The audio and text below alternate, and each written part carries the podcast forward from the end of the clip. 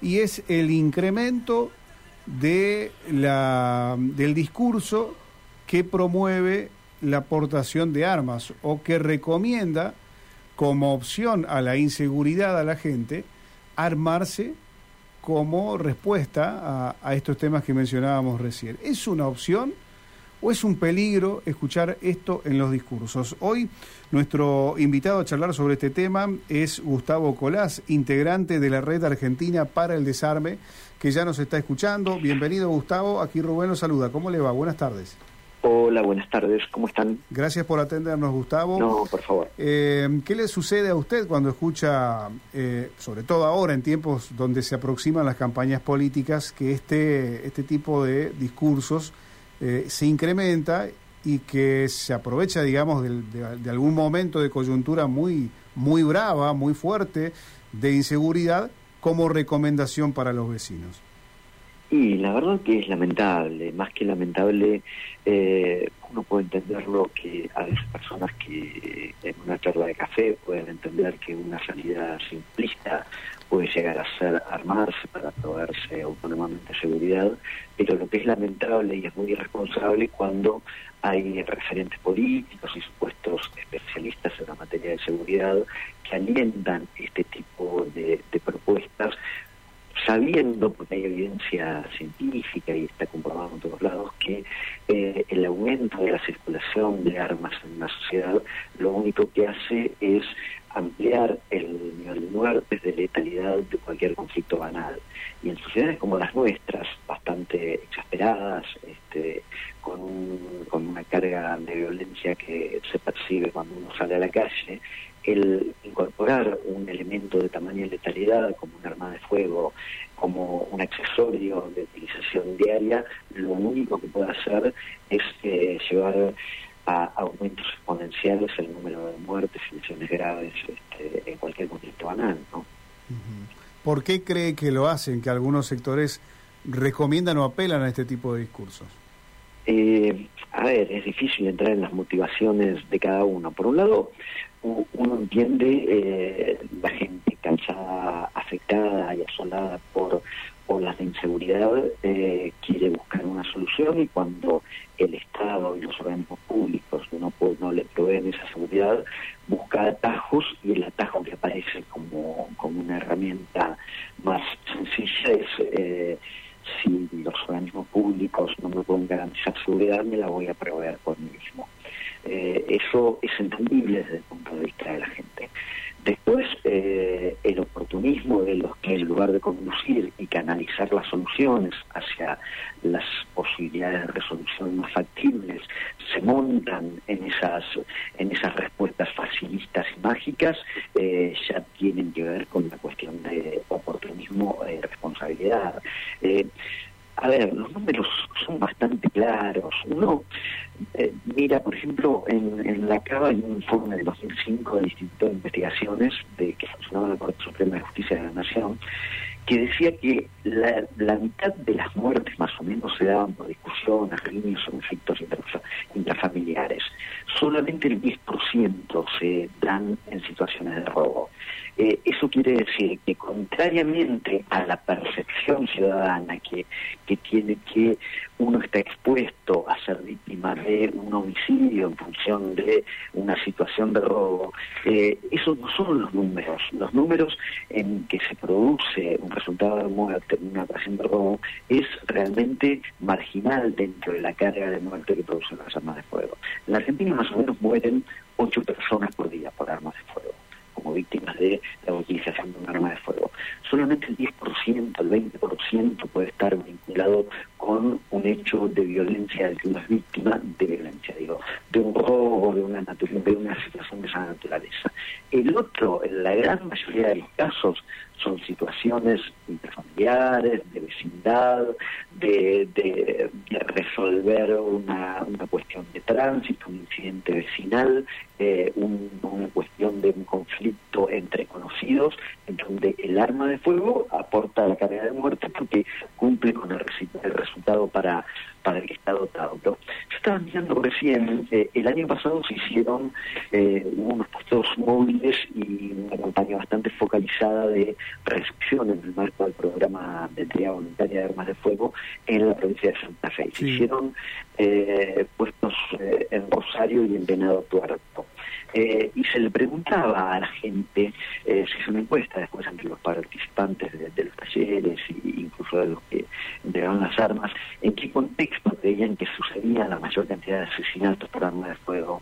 Y el 60% te decía que era en ocasión de robos. Como te decía, esos no son los, los datos de la realidad.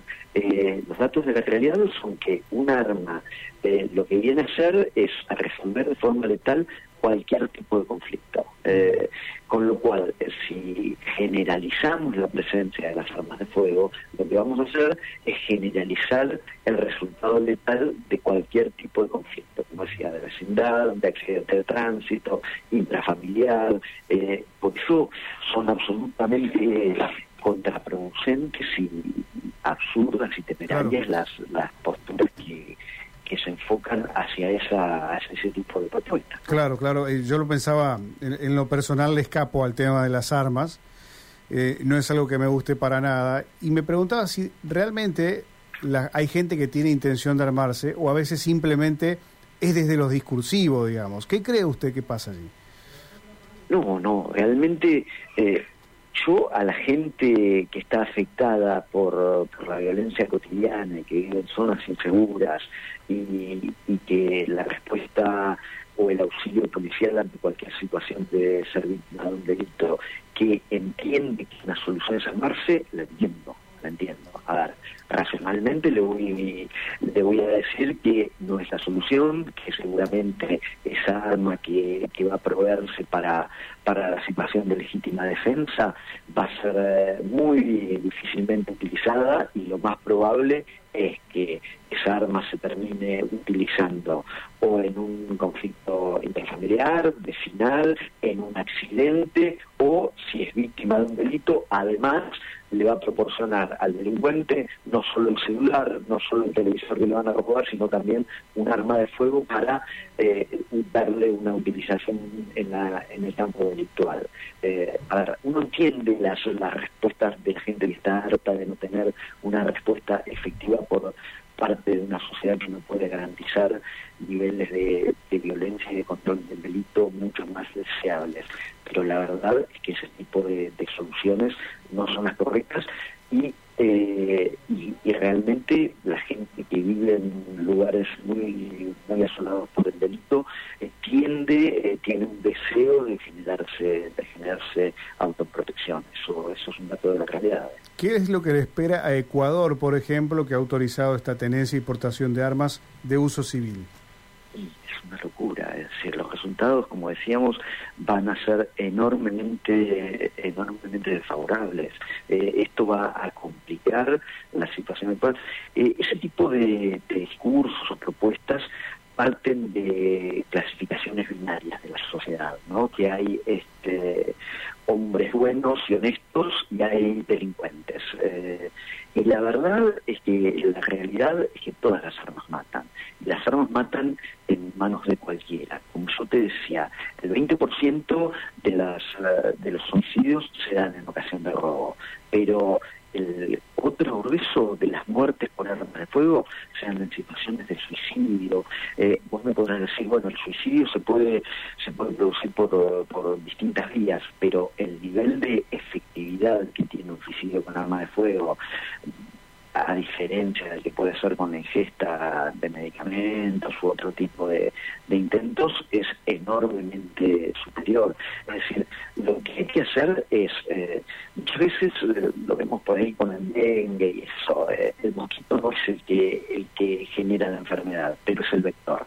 El arma de fuego no es este, la, la que causa, digamos, la, la violencia y eso, pero el vector para producir un resultado letal, sí es el arma de fuego. Entonces hay muchas veces que atacar el vector y no multiplicarlo. La verdad que los resultados que se van a dar en, Ecuador van a ser realmente muy tristes y complejos. ¿Y no le, eh, no le parece también que eh, con, con, medidas así que tratan de imponerla como, como una solución, lo que también pueden generar un mayor contrabando de armas?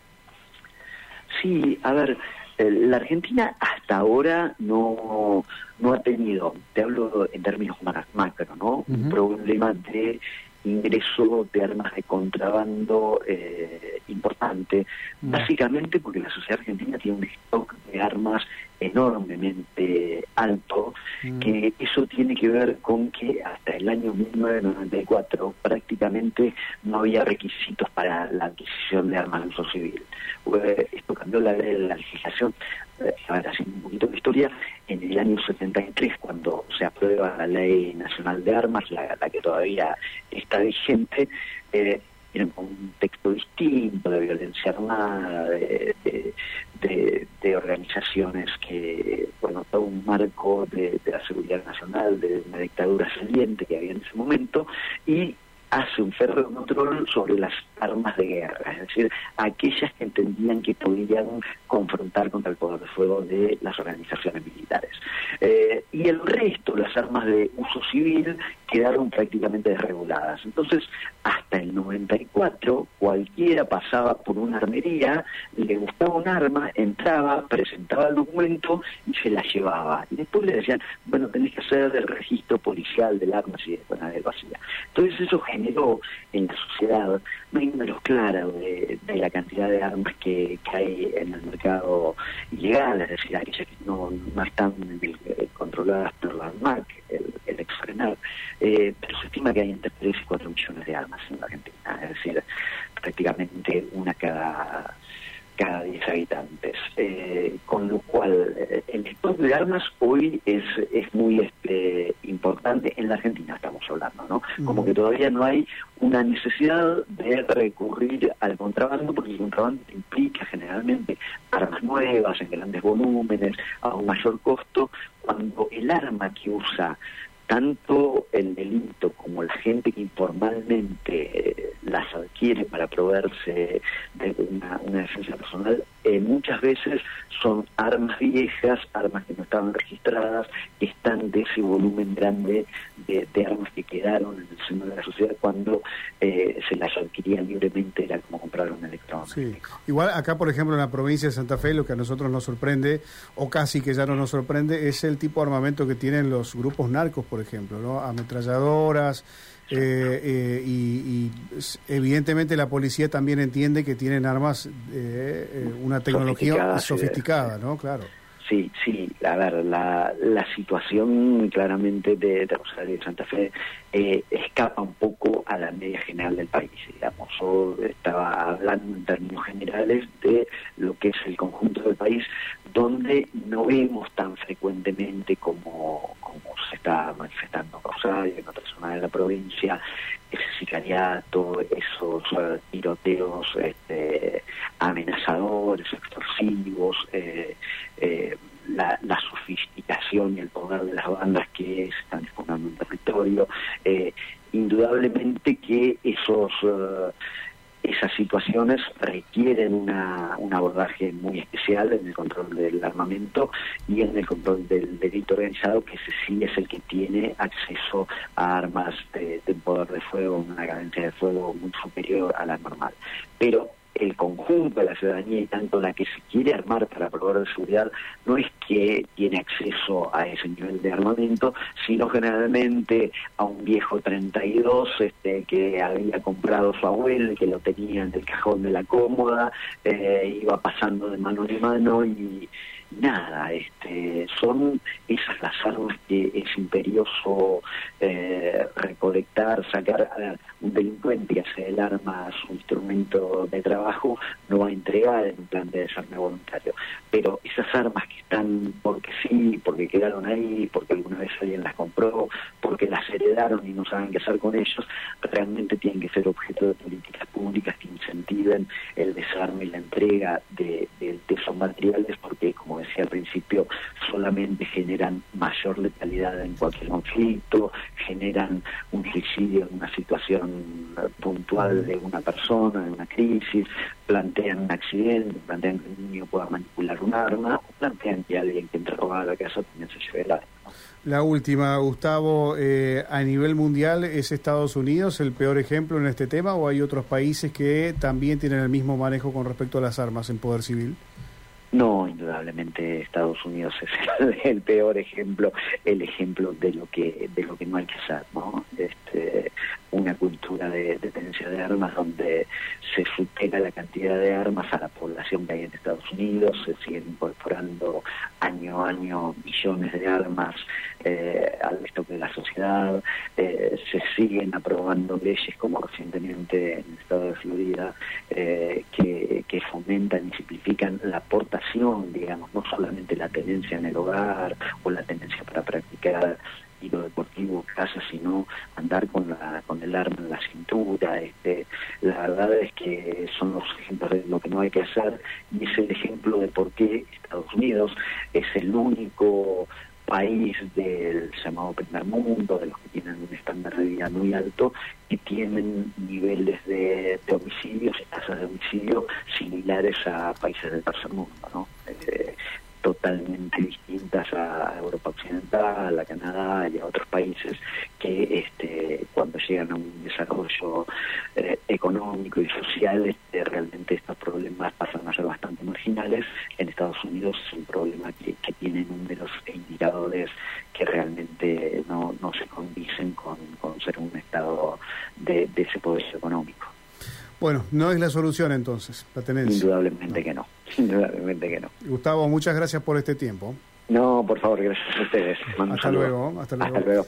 Allí despedimos al señor Gustavo Colás, integrante de la Red Argentina para el Desarme. Esto pasó en tu radio. Lo escuchás en vivo y lo lees en radio.m.com y toda